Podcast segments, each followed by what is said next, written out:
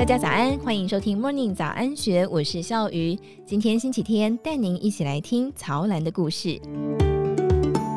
褪去璀璨华丽的装扮，曹兰搬到台东都兰已经迈入第三年。除了偶尔北上工作，她与先生几乎都是待在家里进行线上日语教学，过着居家隔离的生活。她比划着偌大院子围起的一小块菜园，笑说搬来台东之后，最大的转变就是慢活。凡事不用急，有时间有体力，想做再做。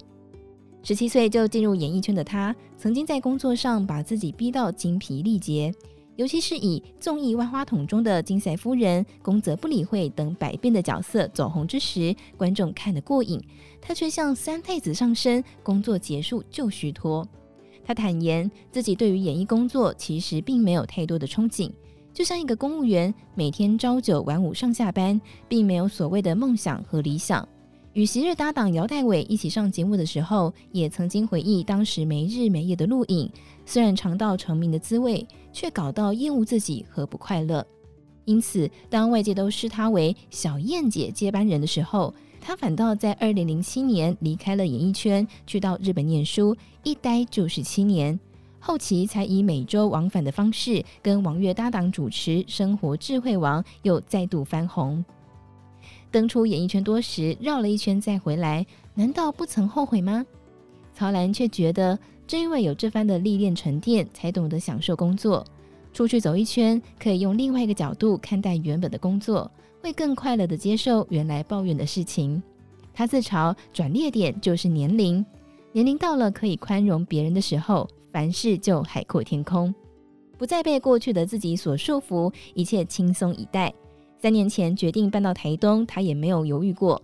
曹兰解释，过去在台北住的是公寓四楼，上下楼梯都辛苦。他的爱犬年纪也大了，想要买一个有电梯，让狗可以跑来跑去的地方，应该也买不起。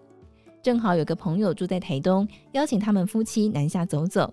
来到都兰的时候，两个人就立刻感觉这是一个可以久居的地方。卖掉台北的千万房产，他们在都兰买下一分半的农地，再花了半年整修房子。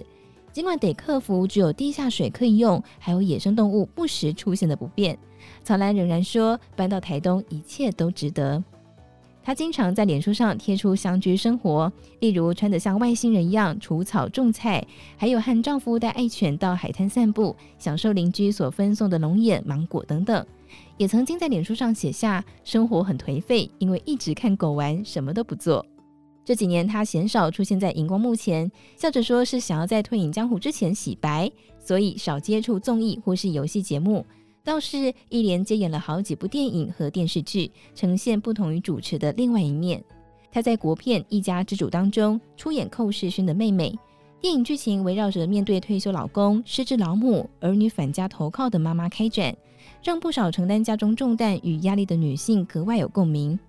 走出戏外，曹兰又是怎么看待家庭关系呢？她坦言，从小主观意识强，家里习惯大小事都是由他主张，所以到日本念书的时候也一度放心不下。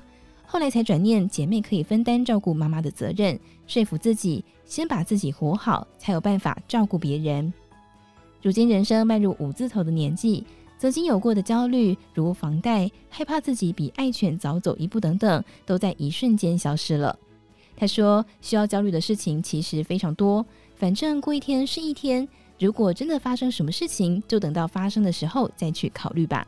毕竟人生只有一次，如何过得不后悔才是更重要的事。”他说自己不怕老，对死亡也没那么恐慌，因为一直过着自己想要的生活。当你不再遗憾了，也就没有什么好烦恼的了。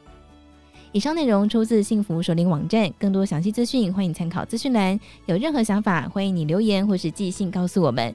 祝福您有美好的一天，我们明天见，拜拜。